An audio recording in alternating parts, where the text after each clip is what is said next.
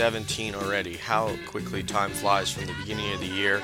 It seemed like it was just Christmas, New Year's, and my birthday. Now we're into May. So it's crazy. But we're really excited to be back with you. Um, shout out to my friend uh, Willie Wu from uh, Gracie Barra. Will Wu, uh, professor at uh, Long Beach State, motion dynamics or something crazy like that. We're going to have to go down and visit. He may be a future guest uh, on the program, uh, Will. Uh, actually, I'm pining for him to be a guest, and we can talk about how what he does with motion dynamics and studying athlete movement and how maybe that could play into fighting, and if we could, um, perhaps we could even um, uh, have him find out if he's actually worked with a fighter yet. Uh, but anyway, today uh, is a very special day uh, on the program, um, especially because um, it's the return of uh, Tristan Critchfield from Sherdog.com. He is the editor of Sherdog and has been on the show several times uh, in years past, and we've maintained a friendship uh, over these past years. I actually got to meet him in Phoenix and have some beer with him and watch some fights.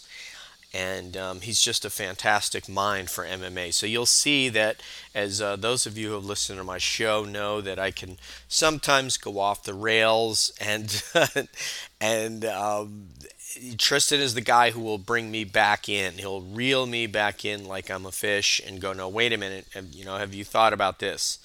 And he does it in a way that is not uh, very intrusive, but he makes me see and think about things that I, I haven't thought of. So um, I'm very excited that um, he's coming back uh, on the program. So um, I'm going to take a uh, quick break. And uh, when we come back, it's going to be Tristan Critchfield from Sherdog.com.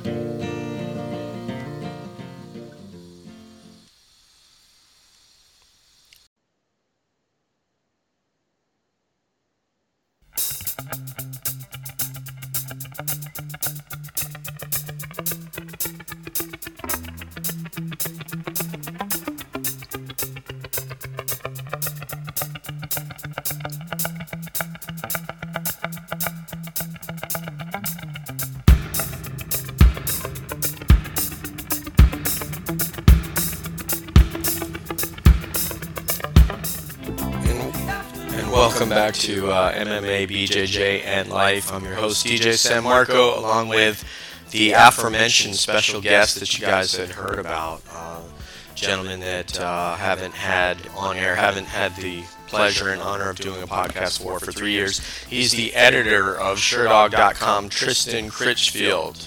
How you doing, my brother? Hey, DJ, I'm doing well. Um, let me clarify quickly, though. Okay the editor. I'm news editor. You're the news editor. Okay. If there was one guy that was the editor, it'd probably be Mike Fridley. He's got the managing editor title. The editor makes it sound like I'm. The okay, I'm sorry. He is an editor. Yes, sir. Okay. And uh, all right, let me get that straight. He is an editor of Sherdog.com. Been covering MMA for. I'm going to take a guess and say since 20, 2009 that's probably a pretty good ballpark. Maybe maybe uh, earlier than that. I, I, can't remember. Okay. I you know I, I, I did some interview. I think when I first first couple stories I wrote for Albuquerque. Actually, the first one I think, if I'm correct, was when uh, Joey Villasenor fought uh, Phil Baroni on that uh, Elite XC card that had Kimbo Slice and James Thompson. It was like the first. Um, yes. Part on network TV, and I did a, an interview with Joey Villasenor and that was my first MMA piece in the in the newspaper. So. Wow, and that was the card where we were all trying to figure out what is that on James Thompson's James Thompson's head that looks like where the ear should go. Yeah. Right. What is that anatomical thing that I see there? So that yeah, that's that's pretty wild. That was I remember that card. I don't remember. Well, actually, I think Joey Villasenor beat Phil Baroni in that fight. Am I right? Yeah, he, he did beat Phil Baroni. You know, Phil Baroni came out with all the pomp and circumstances that circumstances he usually does. You know, with the girls and the glitty, glitty robe and and all the bells and whistles, and then Joey's just you know come out with uh, not a whole lot of uh, a whole lot of fireworks to his entrance, but he, he put him away, he finished him. I don't remember the exact time. I'd have to look it up, but he's a great character though in MMA. Uh, Phil Baroni though, isn't he? he? He absolutely is. I mean, I have a I have a memory. The last time I interviewed him was oh no, no, he was it was in it was in uh, Bellator. Mm-hmm. You know, and he's just as is just as blustery as he as he ever was. You know, and I mean, just it's just a guy that you know he, he has an extreme self confidence, and uh, when you follow him on Twitter, you see the same thing. I dig it. I, I really like it a lot. I remember my memory is driving up to Albuquerque to take my wife to immigration and hearing the interview. Was it Jordan Breen that interviewed Phil Baroni, or was it Jeff? Somebody from Sherdog, somewhere around 2009 or 2010 interviewed Phil Baroni, and I I think I actually shed a tear. We were in our hotel room in Albuquerque listening to the interview, and I think I shed a tear. Do you remember that? I, I don't remember that interview. What, what, what got you uh, choked up? It, I think it was a lot about him talking about his struggles with uh, himself and confidence. You know, he had a degree in psychology. I don't know if a lot of people know that. Um, and he was talking about his struggles, and it was during like at one of his comebacks. I think maybe his first or second comeback or something like that, and it it was very touching. I can't remember the exact subject matter, but I'm pretty sure I emailed Jordan about that, and um, it was it was very powerful stuff, and it takes a lot to. Unfortunately, it takes a lot to get me to shed a tear. Not that that's a good thing. It's actually, but um, is is uh oh, well, somebody's trying to call me. I'm gonna have to deny that. Okay, let me turn my phone off so that doesn't happen again. Uh, apologies for that, but yeah, I, I do remember that. It's, I've got a lot, is a lot of memories now that Jordan says he's turning 30. He was 23 when I want to say was he 23 when he started with the company, or 21 when he began blogging with the company? He was really young. I know that. I mean, I wasn't with Sherdog at the time, so yeah. I guess if you if you do the math, it was definitely definitely early 20s. Yeah, and TJ's two years older, I believe, so they're both kind of grown up, and um, it's really wild uh, the, the ride that uh, many of us have been on with Sherdog, not just me. Uh, and then finally getting to meet you two years ago, and it, and this is actually going to segue. Uh, well, actually, it was it, in October. It'll be three years ago that I had an opportunity to meet you in Phoenix uh, when you were and Jeff as well. That was the first time I met Jeff. Well, we yeah, actually, we met before that. Before that, at yes. local, like the Jackson's and the Mason. we did. That's right. I, remember, I, don't remember which one, but I know we met. a couple of those. It was. I, I was in the venue. You know, we did a, a funny. Uh, me and my co-host did a funny interview with Greg, and I saw your the placard that had your name on it, and it said Tristan Critchfield and Daniel. Um, I'm trying to remember his name now. Oh, Arch- Archuleta. Yeah, Daniel Archuleta, Sherdog.com. And I was like, oh my God, Sherdog's here. And then when you actually showed up and I came and met you, and you were so gracious because, yeah, no, I, I probably looked like a uh, uh, just a complete Sherdog fanboy, which is pretty accurate. Um, and you actually gave me the time of day, and then I came on my show, so it was pretty awesome. So I still appreciate that.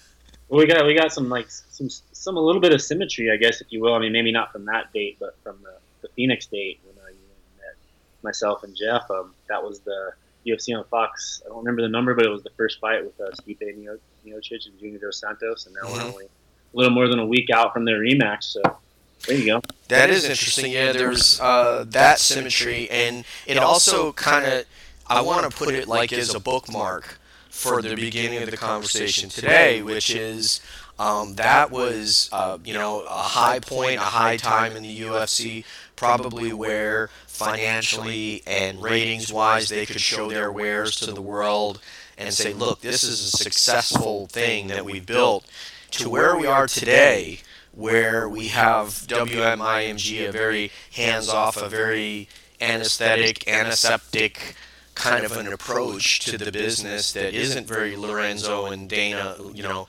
well, you know, maybe Dana pissing off a fighter, Lorenzo parachuting in and saving the day, a la Chris Weidman, etc. Um, and I, I kind of wanted to get your take on where we are today. Um, where is this thing going um, from from what it was then to, to where it is now? Where do you think we're going? Well, you mentioned, I mean, just you know, calling yourself a fanboy, but I think that um, you know Lorenzo and, and even Dana, and, and when they bought this thing, I mean, when Joe Silva and those guys, and bring those guys in the fold, they were they were at the at the heart, they were fanboys in a sense, you know, and a lot of the model that they that they used to, to matchmaking and, and the plans that they build their events and how they kind of set things up was based on, you know, like what they thought fans would want to see and like and, and things of that nature. And, and like you said, it's a little more, it's a little more, a little more corporate now, and and and and, and it's hard to see the, the, the full direction. I know Dana White did an interview where he where he did the one on the UFC Fight Pass with Megan Olivi, where he said, but I mean, it's really vague terms. He says this thing is going to be great. You, you can't see what Ari Emanuel has in store. I can't see it, you know. But there's nothing like really concrete that he that he reveals but you just see it even being a little more impersonal. I think it was always a rough it was a rough business for, for fighters. You know, it's hard to make money if you're on the bottom of a fight card. But I mean, now you've seen layoffs from whether it's within the in the in the promotion or fighters getting cut themselves. It's it's people are even more more expendable. And I haven't really, other than that though, in a lot of sense, it still feels like business as usual. Maybe the matchmaking's a little different now with Sean Shelby and Mick Maynard as opposed to Shelby and Silva. They do things a little bit differently there, but um, but I mean, it's it's business as usual. But that that, those, that the financials were out there, you see a lot more people getting frustrated because they saw that figure. Mm-hmm. The in the in the gap between the haves and the have-nots is a little bigger than it ever was. But I mean, maybe that's just the Conor McGregor factor, you know, and how much money he's making and how much he's bragging about how much money he's making. And then you still got your average guys coming in on that 10 and 10 contract, you know, and just struggling to make it. But, you know, before we didn't see mid level fighters going and saying, F Dana White, he can go F himself. And these types of things uh, that, you know, famously, I mean, everybody saw the tweets on fight night from Al Iaquinta after he defeated Diego Sanchez. And he's tweeting out F Dana White, you know, how dare him say that about UFC 208, you can go F yourself. Guys did not do that in the past. Guys feared Dana. Yeah, this is true. I mean, well, a guy like Al Iaquinta, he, he seems, seemingly has another option with his uh, real estate ventures to where he can make money outside of outside of fighting. So maybe he felt a little more emboldened golden to do that. Mm-hmm. But yeah, people are people are standing. I mean, they're, they're, we're seeing those like unions or fighter associations trying to form. I oh, please. can't really tell that any one of them is, you know, really has like a solid foundation. But you're seeing it, seeing it more and more, and and it's you know you compare you compare the the UFC to other other other professional sports organizations and what the, the average salary is and what but it, I mean, and they're different things though as well. I mean, there's so many guys that fight. I don't know if, if a guy that they sign off of a off of a short notice fight that was fighting in Iowa or what have you should should be making I don't know the a million dollars or six figures right. fighting. You know, there's too many fighters. You know, there's 500, but there's definitely there's still definitely a there's a gap and it needs to be and it needs to be fixed a little bit because they're definitely not getting paid what the profits are for the promotion. Yeah, I, I think they there was a flaw in the business model. Well, let's put it to you this way, Tristan. If the business model was we want to make this thing as financially successful as possible, so that when we put it on the market, we're going to get, and even as Dana said, upwards of $5 billion offers for this thing from various. Uh, he said there were two offers that were above the WME So if that was your goal all along, let's say on the 10 year plan, mission accomplished. But if yours was to build something stable where someone would make a decent living, where someone would maybe get a paycheck or um, have money for training money, or and then so you weren't so high at the top but not so low at the bottom. Because my argument was more along the lines of Al Iaquinta is that you can have a top, but you can't make a card just based on uh, McGregor and somebody, or even in this case, Steve Bain Jr. You end up having to stack the card. So th- I think I'm not saying that you should pay a million dollars to uh, Darrell Horcher who comes in and fills in against Khabib in Tampa or whatever it was. But I mean, you you should have made the salaries a little bit higher, and you wouldn't have had the issues that you have now. Uh, you're saying we're the best promotion in the world, so then by that, I'm saying these are the best fighters in the world. Yeah, absolutely. I mean, there's there's definitely, and you look at how much they make. Even I mean, TV contracts and everything else. There's there's there's enough to, to distribute some of that income a little bit more. But I mean, it's work. They, I mean, we were, we were longing, you know, pining for the good old days of Lorenzo and Dana, but they were they were doing the same thing. You know, mm-hmm. maybe maybe maybe WME has, has tightened the purse strings even more towards, or maybe it's just that you know people were expecting to see see something different and it's not different. So there's a little bit more frustration, a little bit more lashing out. But um, it hasn't it hasn't really changed. It's you know the the, the and they they do play it really close to the vest with what they do release as far as finances. You know, so I mean, it's it's it's ongoing, and I'm not not really sure. I mean, you still, but you still, I mean, while you have the Al Quintas, you have the Nate Diaz's, you have the guys that start talking about money. For every one of those guys, there's five other guys that are saying, you know, I just I just want to fight in the UFC. I'll fight for free. I'll do this, you know. And those guys are still out there, you know. And it's still the big dream is just just being in the UFC, having those gloves on, having that brand attached to your name. They're still, you know, they're still doing that without really thinking too far ahead in the future. Well, we know guys and gals like that in Albuquerque, don't we? That would jump at that chance. I mean, yeah, Albuquerque or any other city with mm-hmm. big training camp or with fight promotions. I mean, just to be in the UFC is still still a huge deal. You know, whether they're getting because they were because as they were coming up, they were probably working to one or two jobs, living off of you know bologna sandwiches or whatever. Mm-hmm. And so to move up to just a little bit more than that seems great, rather than looking in the in the long term in the big picture. Yeah, and I mean, I'm not. I happen to agree with some of the moves that they've made, and I'll give you examples. I don't think you need a UFC office in China. I don't think you need a UFC office in Canada. I don't think you need all these European UFC. You don't need all that overhead to do this. It's not going to. You're never going to get into China uh, and and have that sort of a business. The money is in what they have been doing and doing successfully. They do a Japan show, you know, once a year or something. Do you need to have a Japan office to do that? No. You know, so I like some of the cuts that they've made. It was smart to get rid of uh, uh, Matt Hughes and Chuck Liddell if they're not actively out there working, earning a paycheck every week, but they're trying to do as, as little as they can and, and make appearances. You know, Forrest Griffin obviously was retained because he has an office there, he lives there, and he works there every day. So um, I agree with all that stuff. I don't think they should waste money, but I think the talent is where the money belongs, and the, the Reebok money there should have been a higher amount. All these sorts of things. So I, I don't know that. I also don't think that every fighter can go out and get sponsorships at the level th- that every other fighter does. Nobody, not everybody's going to be a, a Paige VanZant, etc.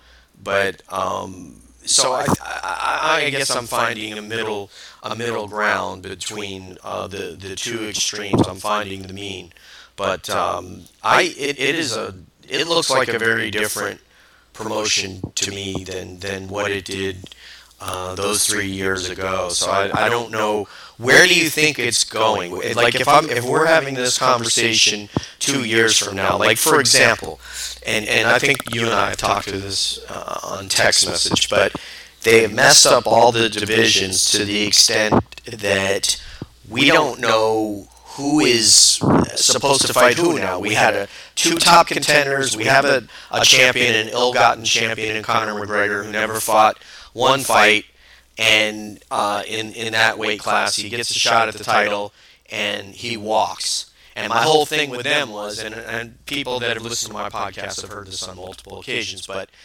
in any business deal, the best business deal, if you and I were to make a, a business deal, is that both of us are happy, but we're not thrilled. Because if I'm totally happy, it means you're unhappy. And if you're totally happy, I'm unhappy, right? Yeah.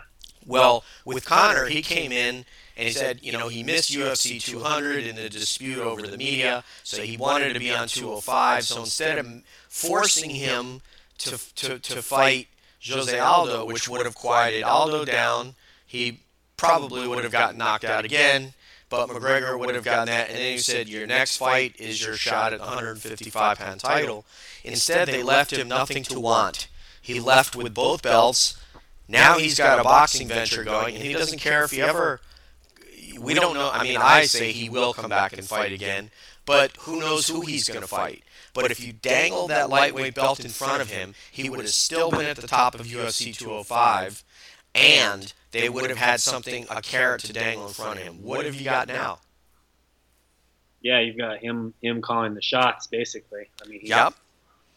And you have a lightweight picture that is so screwed up. So now, let's say we do, and and you know, we'll get to the Tony Tony. Um, uh, help me out here again. Tony Ferguson and Nate Diaz beef, right? But if you don't have Tony and we, we cannot course correct if we go further off course. Because clearly, if we look at middleweight, we're way off course. If we look at welterweight, we're a little bit off course. If we look at lightweight, we're way off course. And the only way to get back on course, I guess I'm using aviation uh, analogies here, is you got to steer back towards course. And the only way to do that is to have Tony fight Khabib. Yeah, it's just that we're not seeing that type of. I mean, that's that's something that, we're trending toward is the type of matchmaking that isn't necessarily in the in the spirit of competition. We saw it a little bit in the previous eras with the era, and towards the end especially. But it's something you see now with with you know more of a, a Hollywood type influence. You you see more of these fights, and you may see more weird catch weights, or you just see guys coming straight into a division a la George St. Pierre or Conor McGregor and getting a title shot right away. And and it doesn't seem like that's something that's going to be going to be corrected. On the other hand, I mean, it's it's it's it's one of the good things about fighting in the sense that you can that you can make a fight and not be construed to a, a tournament or a schedule like you know like you've seen with the World Series of Fighting is going to go through a whole this whole professional fighter league, and we've seen that format doesn't really work. So like part of the beauty of fighting is you can do there is a, that the term matchmaking is you know mm-hmm. exactly what it is, but I mean going back to what we were talking about earlier, um, when, when especially when, when it was a Joe Silva, Sean Shelby kind of hierarchy, they still tried to make it a little bit more about competition. I think for the most part, and you would see that whether you know whether it was at the top with the belt or just tending to match fighters both coming off of victories or losses. They were like almost rigidly consistent in that. You're seeing that change a little bit. So all the way up to the top, and yeah, it's it's just really kind of messed up the divisions. You mentioned middleweight was on a little bit on hold. I mean, I just, I mean, you saw, you might have seen George St. Pierre tweeting out that.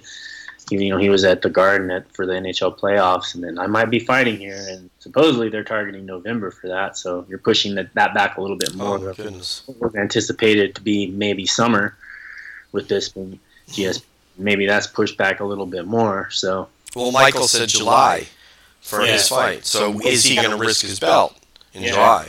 Yeah, he said he was going to. Well, if G- GSP isn't ready, I'm going to fight Romero. But who knows if if that was just an empty empty threat. This it's just they've made a complete mess of it. Like even with the Dan Henderson thing, you didn't. If you were gonna do a Dan Henderson thing, I don't I don't know that it should have been right then because guy had just won the belt. So you sullied the whole thing. I mean, I love Dan Henderson, but we have to have some sort of a. Otherwise, what do the rankings matter?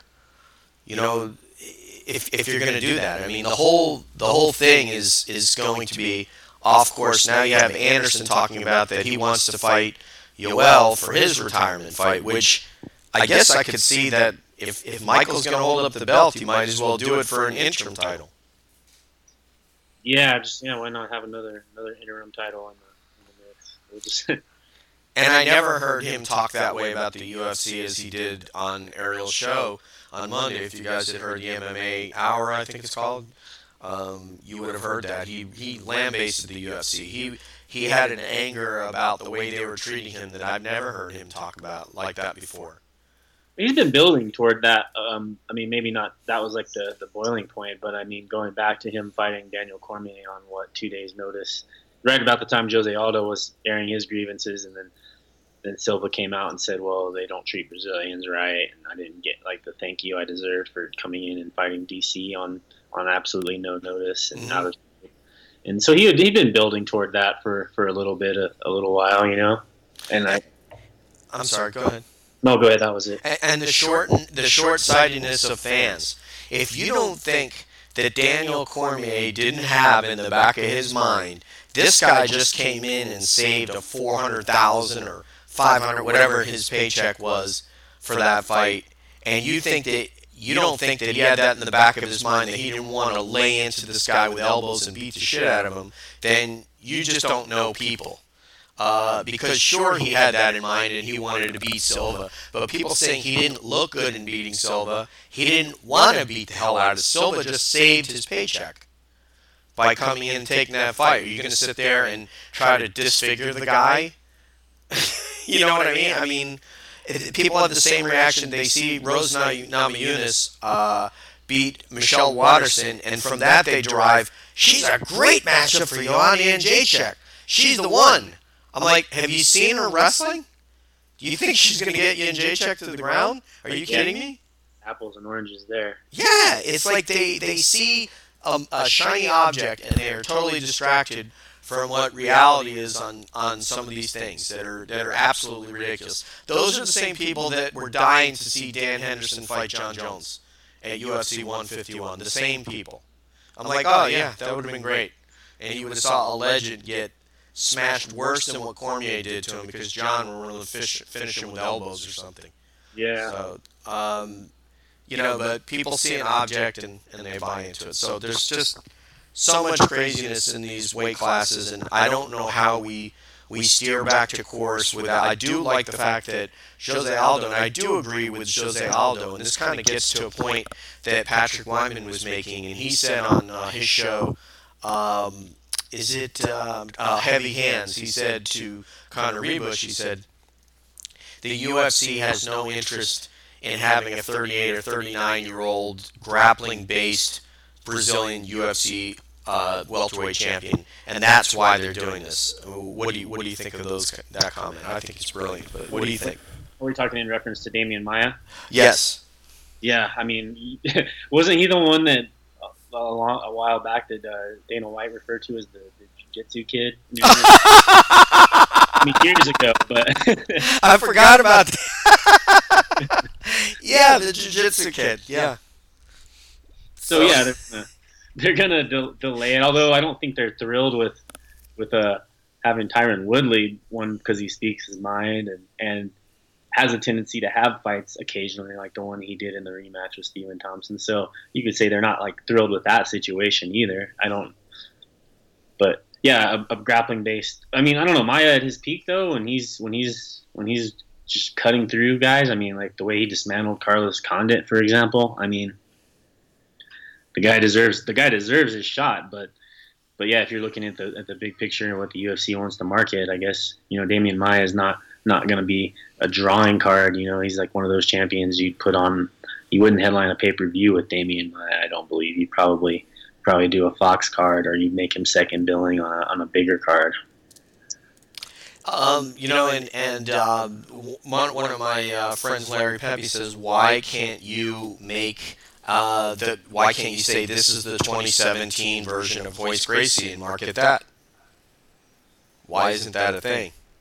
Well, I, maybe you could you could do that, but I mean the era is. I mean, one people everybody is should at least has a passing familiarity with uh, Brazilian Jiu Jitsu and various other you know versions of grappling and and so and then then then the, the newer fan generation probably doesn't even care. So I mean, I don't know if that's really the best the best route to go, rather other than saying you know this guy is great at what he does, than trying to to bring him back as a as something from the past. Modern day. yeah, different. I mean, a different era when nobody understood like what what ju- ju- what jujitsu was, and you know, was getting introduced to the masses in real time, basically. And so, I don't know. It was. I mean, I think Ronda Rousey's initial run through the the bantamweight division was closer to a Royce Gracie type of thing, maybe for those.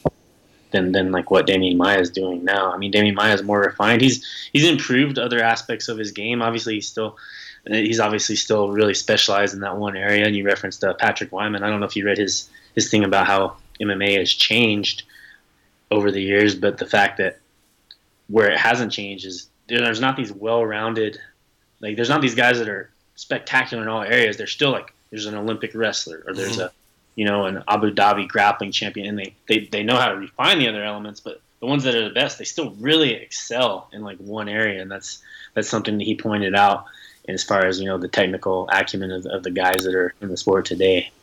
That's pretty interesting, like Khabib, etc. Yeah. Or um, yeah, but I mean, for every Khabib, you have an Augusto Mendes that ended up getting. I think he got finished uh, the other night. Uh, I'm trying to remember who he fought in the last UFC. That guy Tanquinho. But but yeah, no, I, I know what you mean. Demian Maia is really the best example of a guy, and the most that's what makes him intriguing. And if he if he wins this fight, it's going to be you know against a guy with the defensive wrestling prowess of Jorge Masvidal it is going to speak volumes about what he can actually do to maybe anybody except Tyron Woodley in the division. What do you think of that? Yeah, and it'll be interesting to see how that plays out. Just as I mean, will what will the UFC do? I mean, because you got Tyron still talking about, or his name's connected to Conor McGregor or Nick Diaz or Nate Diaz, and guys that aren't really involved in the title picture. So it'll be interesting interesting to see. You know, if he if he wins this one, and, and, and you know, you mentioned his age, time's you know time's running out. He's got to realize, you know, eventually, you know, like it's it's it's his his peak is lasting a little longer than the average athletes, but eventually, even Demian Maia's got to realize, I got to get this shot, and I've got to get this done before before I start to start to lose some of these physical abilities, which you know could happen in any fight when you're that age. And that's what makes it so sad that he hasn't gotten his shot yet, but I can tell you, I don't think Nick Diaz, there's any chance he's going to come out and fight Tyron Woodley for the title because he doesn't want to fight a wrestler, although it would be kind of interesting uh, if they fought. But it's just, it's really, it's just a big it's really a big mess. I don't know what they're going to do at welterweight at this point or what their their plan is. Now you have Tyron Woodley saying Demian Maia stupid for not waiting for me, when in fact the UFC told him if you don't fight Masvidal, you're not getting a shot at the title. I don't know if if uh, Tyron listens to the uh, MMA media or not, but uh, he did that interview with Ariel where he said that. Yeah, I think I think I think Tyron is actually kind of stayed kind of closed off from the, from the media. He's what? I do remember him saying that in a, in a up to his leading up to his match with with uh, Thompson. So he may he may not have actually heard that. It's hard to sometimes it's it's it's hard for any of us to keep up with That's all true. the different reports, all the different shows, outlets, yeah, different contradictions that come out. So he might, well, might have overlooked that. I don't know if you heard the funniest piece I heard on Thompson and Woodley was from Eugene S. Robinson on that. I think his show Knuckle Up. Did you hear that? I did not. It is absolute gold. Um, absolute gold. Him talking about he calls him T. Rowan Woodley and and he starts talking about residual checks because I guess Eugene has done a number of different things in Hollywood commercials and so on and so forth. And he goes, um, when you get that residual check you start thinking about, I don't want to lose this SUV. He did the same kind of thing about Chris Weidman. so, but the stuff that he talks about, and then he's all of a sudden he's making references to Alexander the Great, and then Albert Speer, and he's in all these different directions, uh, and then is somehow able to tie it into MMA. And I'm like, wow, this guy's so much smarter than I am. He graduated from Berkeley or whatever, so it's uh, it was very funny. If you ever uh, have a chance to listen to his post fight after uh, the Woodley Thompson two, it's very funny because that was uh, a terrible fight. And if you want to market yourself as somebody that people want to come watch, um, that's I have all the respect for holding onto your belt, but that's Exhibit A of what not to do. And if you're Stephen Thompson, same same. So. Uh, I had a, I just had a thought. I, I was looking at the rankings regarding Woodley because you know Robbie Lawler is, is returning mm-hmm. 213 against Donald Cerrone, um, and Woodley has mentioned that he's fighting sometime in July. I don't know if it's UFC 213 or 214 on the 29th, but you could see another scenario where Maia wins, wins the fight in early May, then you get to July. Let's say Robbie Lawler has some kind of spectacular win against Donald Cerrone, and Woodley does what he does, and then Maia becomes that forgotten about commodity again because people are in the moment. They say, well, well, Lawler was just a fluke. He got caught, and then they give Lawler a title rematch. You know, it's it's that's like a few things need, a few moving parts that need to happen, but it's something that very well could happen. You know, with with the timetable of everything going on. And what's worse, what if he loses? Who are we talking about, Maia? Or yeah. What if he loses against if he, loses, if he loses, he's he's definitely SOL. I mean, I don't really see a, a scenario for him at his age. Well, I wouldn't say def. I mean, if you get a couple more wins, but I mean, for him, it's just the way it's been going anyway. It's yeah, it's yeah, it'll be par for the course for him and another Brazilian. I mean, the amount of you know Jose Aldo hadn't lost in like ten years. He loses one fight and says, "I gotta have this fight again."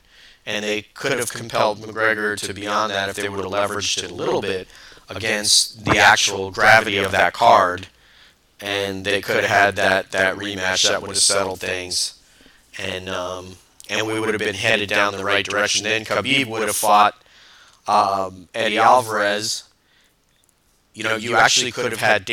So it's really a few different things that could have happened. If Demian Maia gets the title shot he deserves against Woodley, then you have that square. He gets that title shot. Whatever happens, happens. Thompson, you go fight Masvidal if you want to fight. At Khabib, you get the shot against Eddie Alvarez. More than likely, he becomes champion. And now you have McGregor. You know, you sit there and say, you say, well, if you want that carrot, here it is. And then you have Tony Ferguson ready to fight Khabib. And then you had, uh, with the lightweight division, you had Conor probably beating Aldo again. I hate to say that, but just with the kind of power he has, it just takes him to touch you one time and it's over.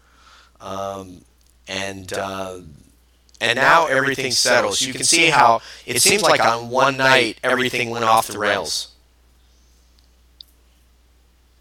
yeah, UFC with Conor winning 205. Yeah, just in one night, if had you made all those matches, you would be on track now. Nobody could be squawking. Tony wouldn't be squawking. Khabib wouldn't be squawking. Jose Aldo wouldn't be squawking.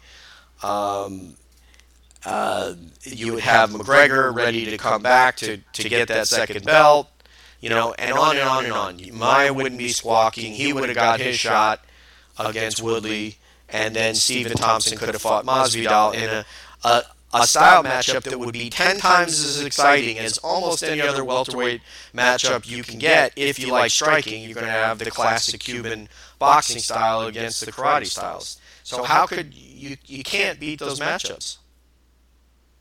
Yeah, it would have been it would have been an interesting uh, kind of what if scenario, but everything would have been on track now, and you wouldn't have a bunch of people saying after this promotion, I don't want to fight anymore, all that. Aldo's only fight because he wants to make retirement money now. I don't think he, you know, I mean, he wants to get his belt back, but after that, I, I don't know where his care factor is going to go. He's going to try to chase McGregor, and he'll, I don't think he'll ever get McGregor back. Yeah, that, I, it's, you're getting less and less likely to imagine Conor cutting to 145. I mean, maybe if Aldo went up to 155 at some point. Mm-hmm. That could happen they could run it back that way. But as far as the other way, it doesn't it doesn't seem likely that that, that Conor is going to go back down there. But the, the, the problem is is that Conor is pliable. He's malleable. He'll do a six week camp. You know, he'll do a short notice fight. He'll change opponents. You want to fight Aldo? You better be talking three to four months in the future. Am I wrong? Name a time he's ever fought when he hasn't done that kind of a camp. Yeah, he's not. He's not a guy that's and you know that's that's something that, that Dana White, love him or hate him, he, he's lauded Conor for. You know, like mm-hmm. yep. He's like that guy does. Nobody else does it. He's willing to fight whenever, wherever, whoever, and not everybody's always always ready to do that. You know? Yep, he deserves it, and that, and so he probably would have said that if he would have tried to get ready for Aldo at 205, that Aldo wouldn't show up. But then you throw a guy some change and you tell them, look, be on weight, be ready. You're number two if anyone falls out. And they should be doing that routinely. That's the kind of stuff that was in the budget. That yeah, you're paying some friggin' low level staffer in Canada.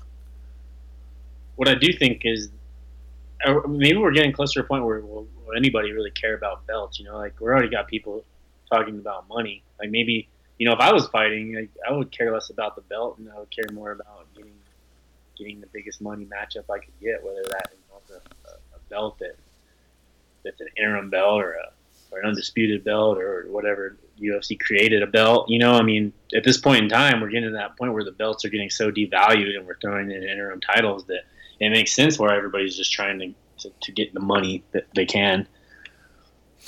Uh, you, you might be right, and that's where maybe that's where we're going. And here's where it started. And this is something I wanted to get into, and I'm glad you just reminded me of it. Is that the way that they build a star? Today, we have Michelle Waterson come in the UFC.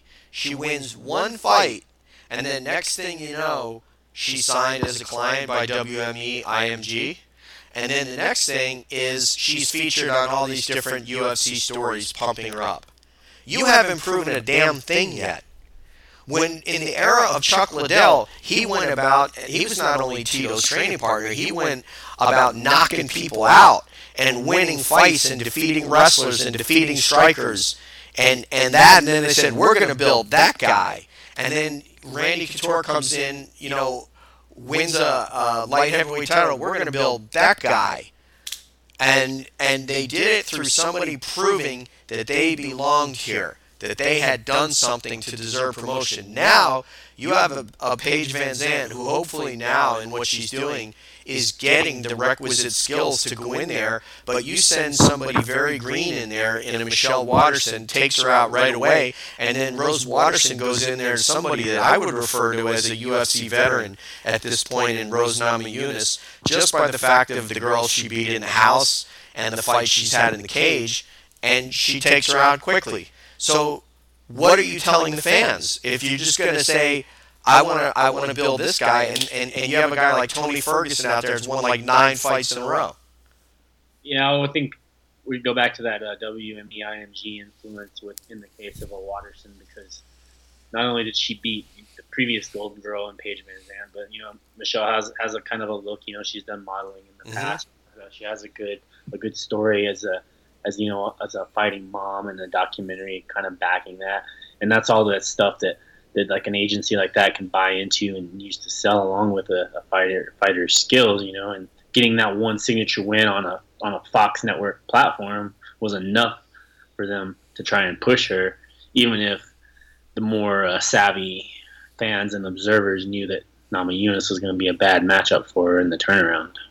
And then what happens if she fights an Angela Hill and gets tuned up by her? Now what do you do? Well, then you know you, you go with the next you go with the next thing. You know, I mean, I don't think back to back losses they're not going to be able to push her as, as well as as well as they like. They may already scale it back a little bit. I mean, I think they could still put. They're going to put one of those type of those fighters, a Paige VanZant, Michelle Waterson. They they seem like they like to have those, especially on those Fox Network cards. It seems like that's what they've been doing a little bit lately in a featured spot. Maybe not the main event always, but definitely in, in a featured spot.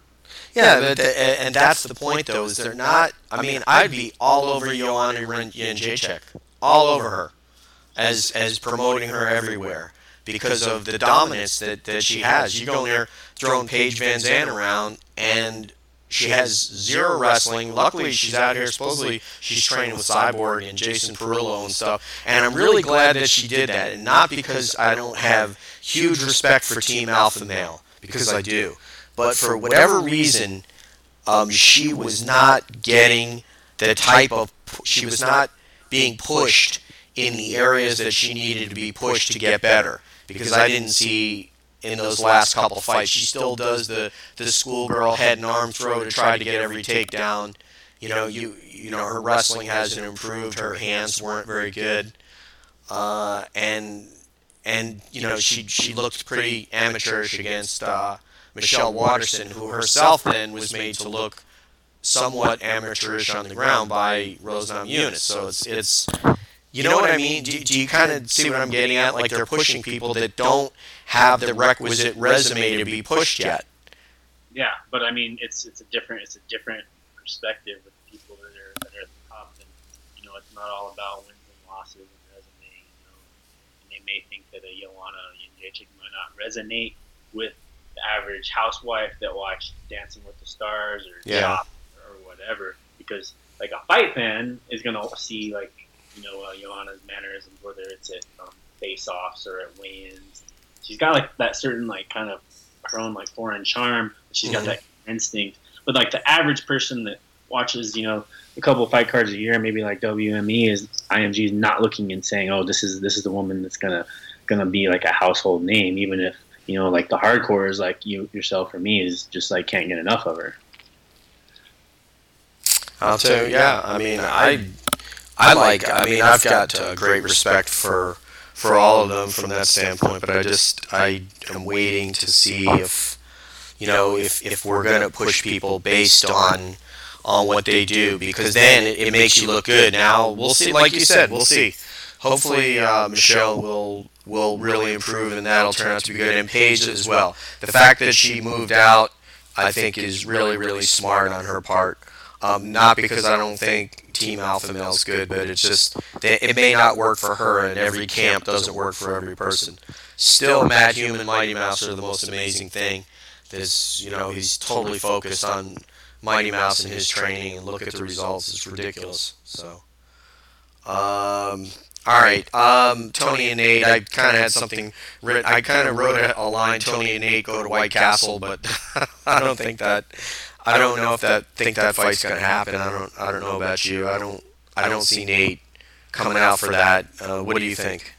Well, I, I, I listened. I wasn't completely locked in. I was, I was multitasking, but I was listening to the to the Nate Diaz interview with uh, Ariel Helwani yesterday. And if you take Nate at his word, he didn't.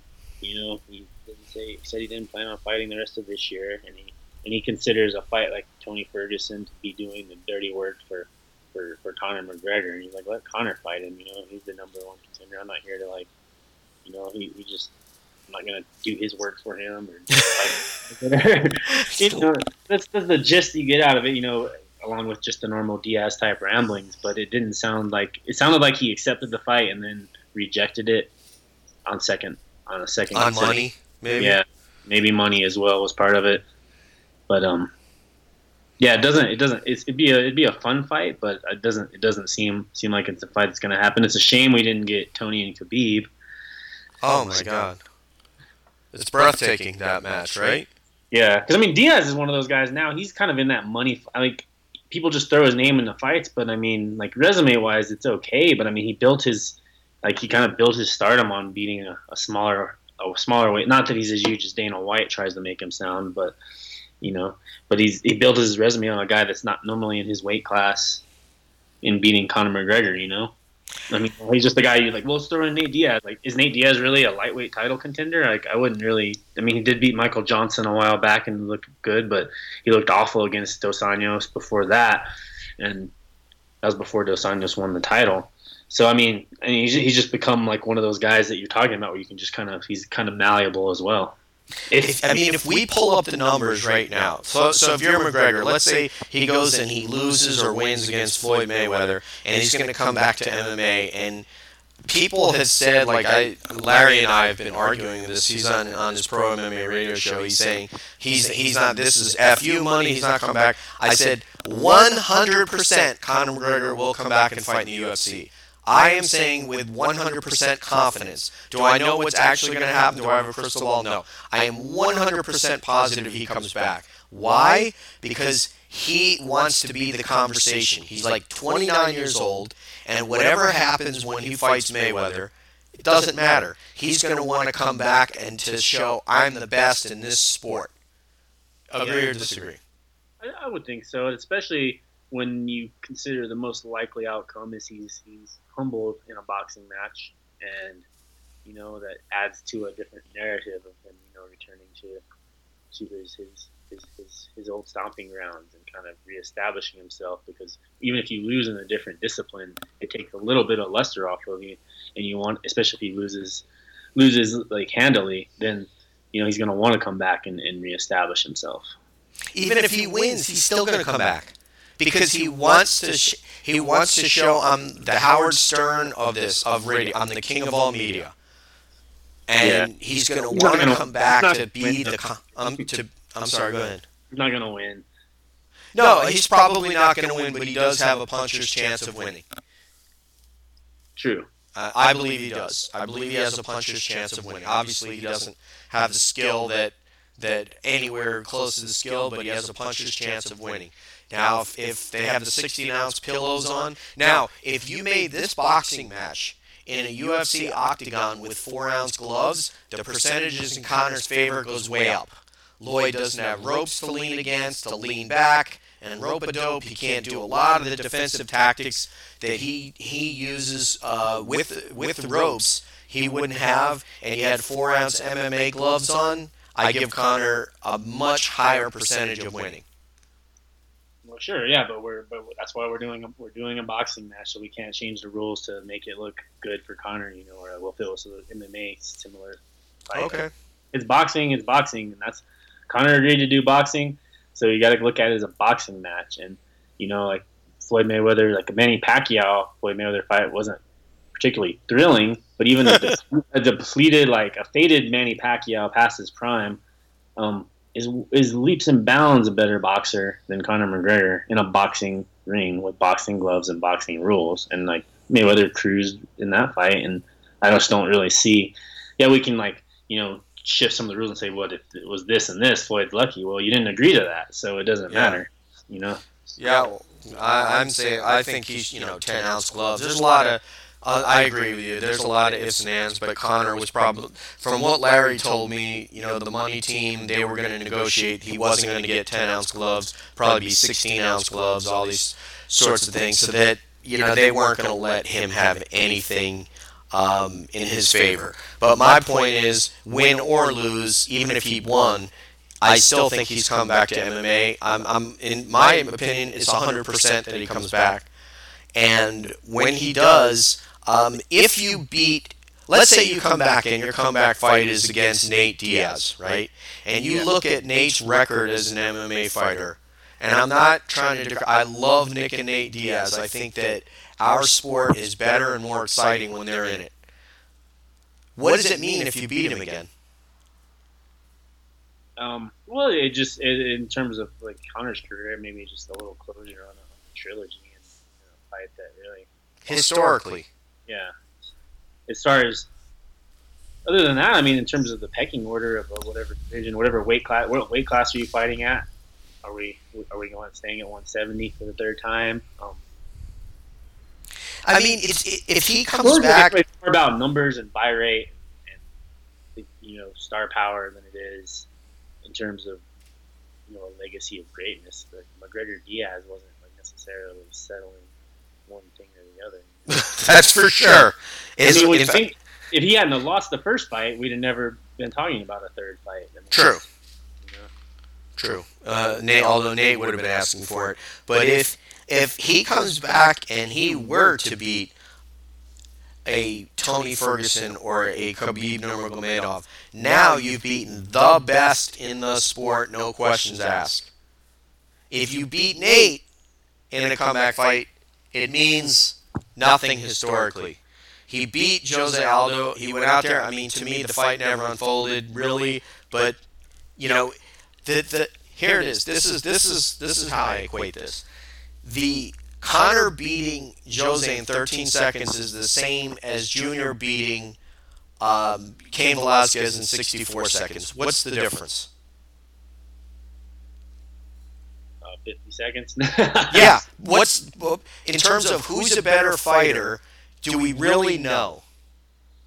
Because of what? Who turned out to be the better fighter? Well, yeah. I mean, I don't like to diminish like a guy winning a fight that way though, because that's a method. That's a one way to win a fight is a, is a quick knockout.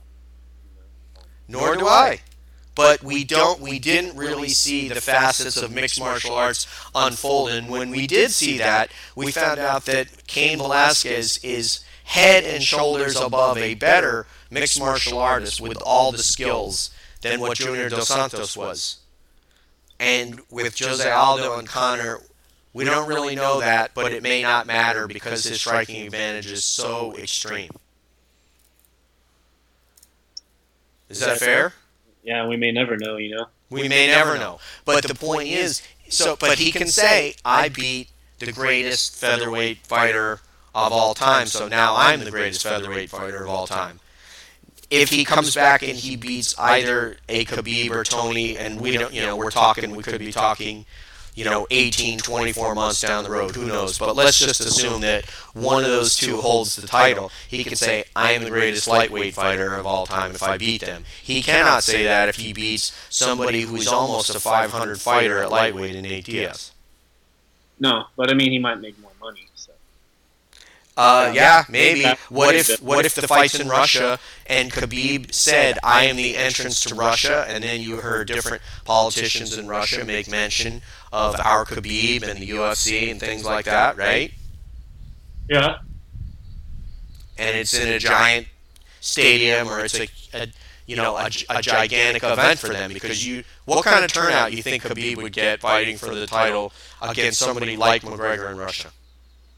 It'd probably be a pretty good turnout. I mean, to say only more than Nate Diaz. but McGregor's not gonna probably not gonna let the challenger, a challenger like be host, be the host for that. I thought he already said it. I thought he already said I'd fight in Russia. Oh, well, maybe he did. I thought he did. As you said, it's so hard to keep up with all the media and all the outlets and who said what. But I, I don't. I think he might have said that. I'd, I'd have to Google it. But anyway, but you get you get my meaning.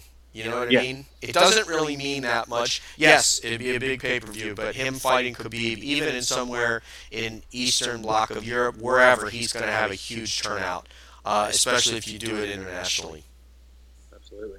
So I don't know. All right, so there's my there's my take with that, Tristan. Um, I had one one like ad lib comment here that uh, may or may not be amusing, but I saw Francis Ngannou moves to Las Vegas, and my question to you was going to be: Have Greg and Mike called yet to try to get him over at Jackson's to piss off Overeem and Andre? oh, look, he's going to make us better, man. He's going to make both you guys better. It's going to be. It's going to be the same story they told Diego Sanchez and Rashad Evans and everything else. So, all right. Uh, how many fighters do you think they have training there? Do you know? Like, uh, Um, I was given a ballpark recently, and it was in the neighborhood of 150. That may include amateur. okay, that's that's crazy, man. There's if you got that many fighters, there's just no way you can be getting indivi- any kind of individualized attention of, of that matters if you got that many that many fighters. But They have a um, lot larger coaching staff than they used to. There's it's, there's even on the website asking, you know, will I get to? There's like frequently asked questions, and one of them is, will I get to train under Greg Jackson, and Mike Winkeljohn, and, and then Uh, no. only if you're fighting for a major promotion. So if you're fighting on a, you're a pro, but on a regional promotion, the chance you're going to be working with some of the other guys a little bit more.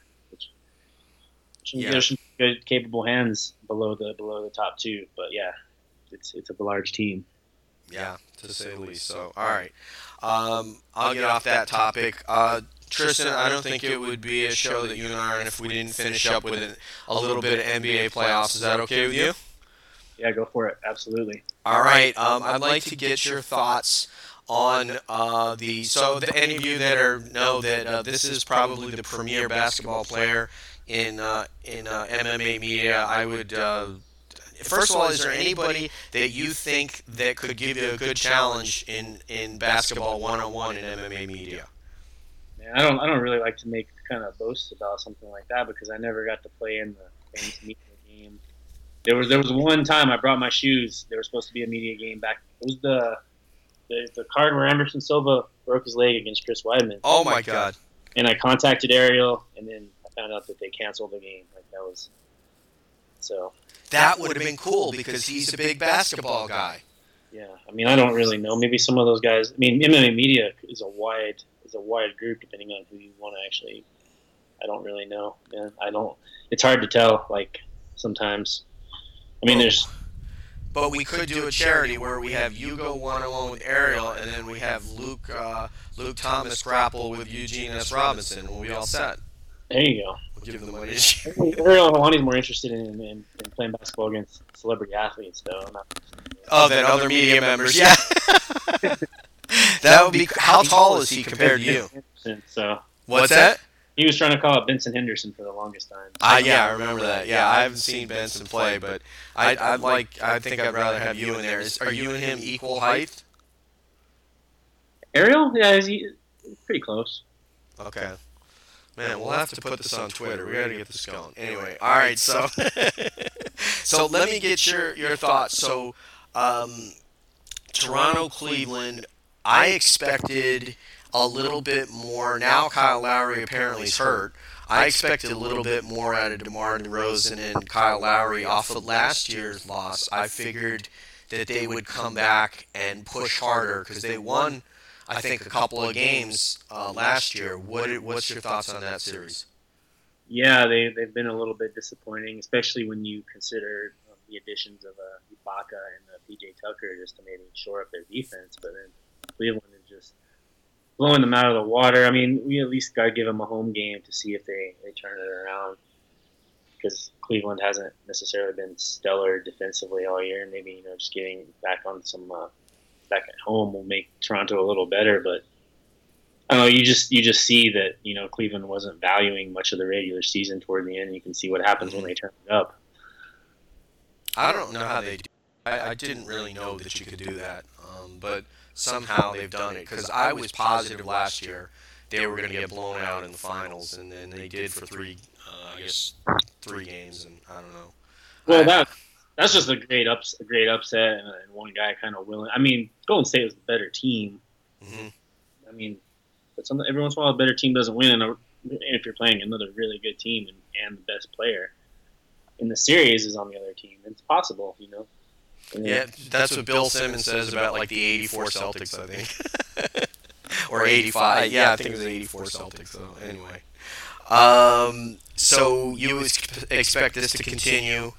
Um, and what about uh, Boston or Washington now? Boston's up 2-0. Um, what do they need to do to get uh, for Washington to get back in this? Obviously, I guess there wasn't a lot of good connection between John Wall and Bradley Beal in the last game. Yeah, well, you Beal needs Beal. Like the most blatantly obvious point is Bradley Beal needs to, to make some shots and shoot more. Wall played pretty well in his duel with Isaiah Thomas. Isaiah Thomas, Jesus. I wasn't I wasn't impressed with Boston, and I and then again, you know, let the other team get get get a home game and see what they do with their with their home games. But I kind of thought I was thinking Wizards in six. Um, I'll stay with the Wizards. Wow. And I'd like I just thought that I liked their backcourt and their athleticism, and having watched, you know, my Bulls take two games from Boston, even though you know they totally collapsed without Rondo. Like that was not a good Bulls team. Like that, it, it wasn't even like the same team I was watching for two games. It, that's why I was so disappointing. That well, it wasn't surprising to see them lose four. It was the most Bulls thing you could do. But like even just seeing that Boston could lose to a team like that, so like completely, especially in game two, made me think that they wouldn't be able to to hang with the Wizards. But obviously, they've proven me wrong so far. And this version of Isaiah Thomas, I never thought I would see another Isaiah Thomas that reminded me of, of the original Isiah Thomas, and yet he's done it again. He's just this guy's incredible to be five foot eight, be like my height, out there playing with those guys and doing what he's doing. Yeah, yeah, and I I think though if they do get past the Wizards, at some point it's going to be hard with him being being your best player to really advance. I mean, right now it's been really phenomenal. It's a, and you know it's kind of a, a heart wrenching story with his with his sister and everything mm-hmm. playing playing for her and, and in the long run though they still they're still piling assets and they're still looking for that extra piece. You know whether they, they decided to pass on Jimmy Butler or they revisit those talks. Um, I think their time is still still a year or two away if they can, or if they can do it in the draft. We'll see what they do. But I think either, either it's going to be this series, it's going to be a long, drawn out series, or they'll run into a real reality check when they play Cleveland. Can you imagine Isaiah Thomas ending up guarding LeBron on a switch with his back to the basket? Yeah. You know what? Like, actually, he's better. He's not. He's not the worst. I mean, yeah, LeBron the, the worst case scenario, but some of those other guys like that are a little bigger that they tried to post them. He's actually he's he's not horrible in the post. He's got that low center of gravity that gets leverage and makes it uncomfortable. Like guys do better just shooting over him, but like we try to post and it's not quite the gimme that you would think it would be. That is awesome. That is so cool. I love seeing it because the first Isiah Thomas is one of my favorite players ever, and now this Isaiah Thomas is becoming one of those. Um, a guy I texted you the other night, James Harden, I said, I guess I wasn't paying enough attention during the season that somehow he's become the next iteration of LeBron James. Uh, is incredible from a guy that was being called a ball hog um, and, and a selfish player to becoming this distributor. I'm just amazed in what I'm seeing. I'm just absolutely amazed. Well, his, his scoring isn't. I mean, it might have actually gone up from the previous year, but I mean, bring in Mike D'Antoni, seven seconds or less, revive style. You bring in you you addition by subtraction. You send Dwight Howard away, and I think that was a big issue because Dwight Howard had a kind of inflated sense of self. You know, especially at this point mm-hmm. career, he still thinks he should be fed the ball in the post, and when he really is better off being, you know, a, a star defender and rebounder. Yeah, and you know, get you know, just like roll to the basket or get some, but you're not gonna like feed him into the post, but it clogs up the flow of the offense. And um, also read a read a piece about Harden, I believe in Sports Illustrated. You know, he eliminated some of that. I mean, he was dating a Kardashian. He was Mhm. kind of you know, the beard, and and he really just took a step back from all that and focused on basketball. So that that made probably made a little bit of a difference too, as well as you know just changing the personnel and the style to The- skills, make him like a make him more like I've heard heard actually a different comparison, which maybe makes a little more sense than LeBron is like a, a more modern modernized, uh, you know, bigger athletic Steve Nash. That's interesting. I just think because he's like six foot eight or something, isn't he? He's really he's a big guy. That's what made me think LeBron. But yeah, that, that's fine. I, I won't I won't quarrel with that. But and they by the way, as you said, the Kardashian factor cannot be underestimated. I've read where maybe Tristan Thompson is on the outs uh, with Khloé, and that speaks very well to the Cavs' chances. So. right? Yeah. we gotta have Vegas odds on this. Like the, you know, the, the, the odds makers probably want to know. Wait, is are any of the Kardashians dating anyone on either team? So, um, such a distraction. Um, let's go to. So, do you have uh, Houston beating San Antonio now? I guess Tony Parker went down. Yeah, that was that's a not a good injury, but I had him winning before that. I mean, obviously, they don't hit threes, they don't win. But I mean, the more you look at San Antonio, the more reliant they seem to be on Kawhi Leonard. It's going to be even more true with uh, Parker. I'm not that Parker was only doing it first from what he used to be, but see guys like Marcus Aldridge. I wonder what happened to Oh my God! Portland version of him. And then defensively, the Aldridge, David Lee, Gasol trio is not is like leaves a lot to be desired defensively. So I do I do like Houston in that series. I mean, we'll see Kawhi Leonard do some really special individual things, but it's going to be hard to to win that series. And Patrick Beverley getting inside people's head, and that can't be uh, underestimated either. So he's like the he's like the uh, um, Draymond Green of Houston, I think. so, um, all right, uh, how about Golden State versus Utah as we wrap it up here? Um, is there anything that we should be interested in here, or do you think this is a runaway? I, it's, I think there's stuff to be interested in, to be sure. I mean, if, if Utah can take a game, that'd be nice. I mean, this is their first real like next step up. You know, they, they were kind of the, the new team in vogue for like basketball heads. You know, they, they cover it hardcore, and you know, Rudy Gobert is a, a revelation defensively, but his his style and what he does isn't is, it can't affect the game as much against a team like Golden State. hmm And, you know, they can try to slow the tempo and, and do what they can, but I mean, you know, this I think this is where the, the train ends, and yeah, it, it's worth watching because they can slow the tempo down. They're a promising team with some pieces, assuming they keep everybody with Mhm. Gobert and Gobert as, as the as the foundation. But yeah, I mean, it's it's a little much to ask for them to, to stop to stop the Dubs right now. Yep, they were very cool. If they did, that would just be. I mean, the storybook would have been if. Um, I think you and I talked about that on uh, on the text message. But if if uh, Oklahoma City would have stopped them, it would have been just unbelievable. but uh, I, I didn't think I didn't know if they would get there. I didn't think Oklahoma City would be as bad as they are. With I thought Steven Adams and some of those guys and um, the other fella I can't remember his name now. Um, the other uh, big guy. I thought they would be better than what they were. Um, I felt bad for uh, Westbrook. He really kind of got a, a raw deal there. Uh, they don't look that good, and I can actually, I hate, you know, I always do this. I hate to do this, but had they signed James Harden back several years ago, we then Durant would have never left, and they probably would have already won a title. And if not, they would be right in the face of Golden State right now. So. Um, but yeah, I'll leave it at that. I, I agree. I think Golden State's probably going to win, but that is a really cool Utah team. So, Tristan, I wanted to uh, say thank you very much for coming on with me. Can you uh, feed everybody your Twitter handle, etc.?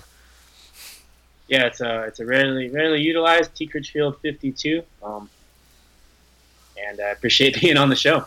No, that's awesome, man. Do you have an? I, I'm sure that you don't have an Instagram because if you did, I'd be fishing on there to watch, see uh, any pics of you playing basketball. Do you have an Instagram? I do not. I'm pretty. I'm a pretty low key social media person. I make maybe two or three Facebook posts a year, and then I use Twitter as a tool. But I'm, I'm one of those low key social media guys. That is awesome. Um, stay hooping, my friend, and I want to thank you again for uh, being on. And I'll uh, talk to you soon as the uh, playoffs roll on, and uh, I'll be texting you to see what you think about this and that. Appreciate you having me, DJ. Thank you. All right, thank you, brother. That is Tristan Critchfield of Sherdog.com. Um, he is the news editor of Sherdog.com. Uh, he corrected me earlier, Mac, Mike Fridley, who, if you've heard him on with TJ, he's another brilliant mind for uh, MMA. Uh, he's the managing editor for everybody. Uh, Tristan is just an awesome guy. Uh, as you heard on the beginning, it was an honor to meet meet up with him in uh, well actually yeah we met in Albuquerque and then just to hang out with him in Phoenix. Uh, I would literally if I uh, the next show that I go to I mean I would literally um, uh, want to go to a show more if he if I knew he were there. So but he he doesn't go to too many. They kind of mix it around. Other guys go Jordan Breen goes etc but um, he's a fantastic guy and a, and a great writer as well so uh, thanks a lot, everybody. Thank you for tuning in. It is uh, at MMA BJ. It's uh, at MMA underscore BJJ underscore and life on Twitter. Of course, we're on SoundCloud. I still, I've promised you guys that um, I was going to get you uh, get onto iTunes, and I will do that. We will be on iTunes. I just got to uh, get that act together and uh, get that artwork set up, and, and we'll be on there. Uh, we'll bring you more great MMA content. We're gonna, we're still pushing to do some life episodes, um, stuff that I think is cool. Um, we're gonna do more BJJ episodes with my co-host uh, Professor Brent Littell. Um, he's hard at work, uh, and he is also planning on opening his academy this summer. Uh, at Gracie Barra, he's uh, black belt under Eddie Bravo, Felipe Della Monica. So uh, we're going to come back and, and we'll bring you some great stuff and some interesting talk that's going to make you laugh and make you think about MMA. All right? We'll take you out to Neil Young Cinnamon Girl. Thanks a lot, everybody. And as always, we'll see you down the road, and I always wonder what's up around the bend.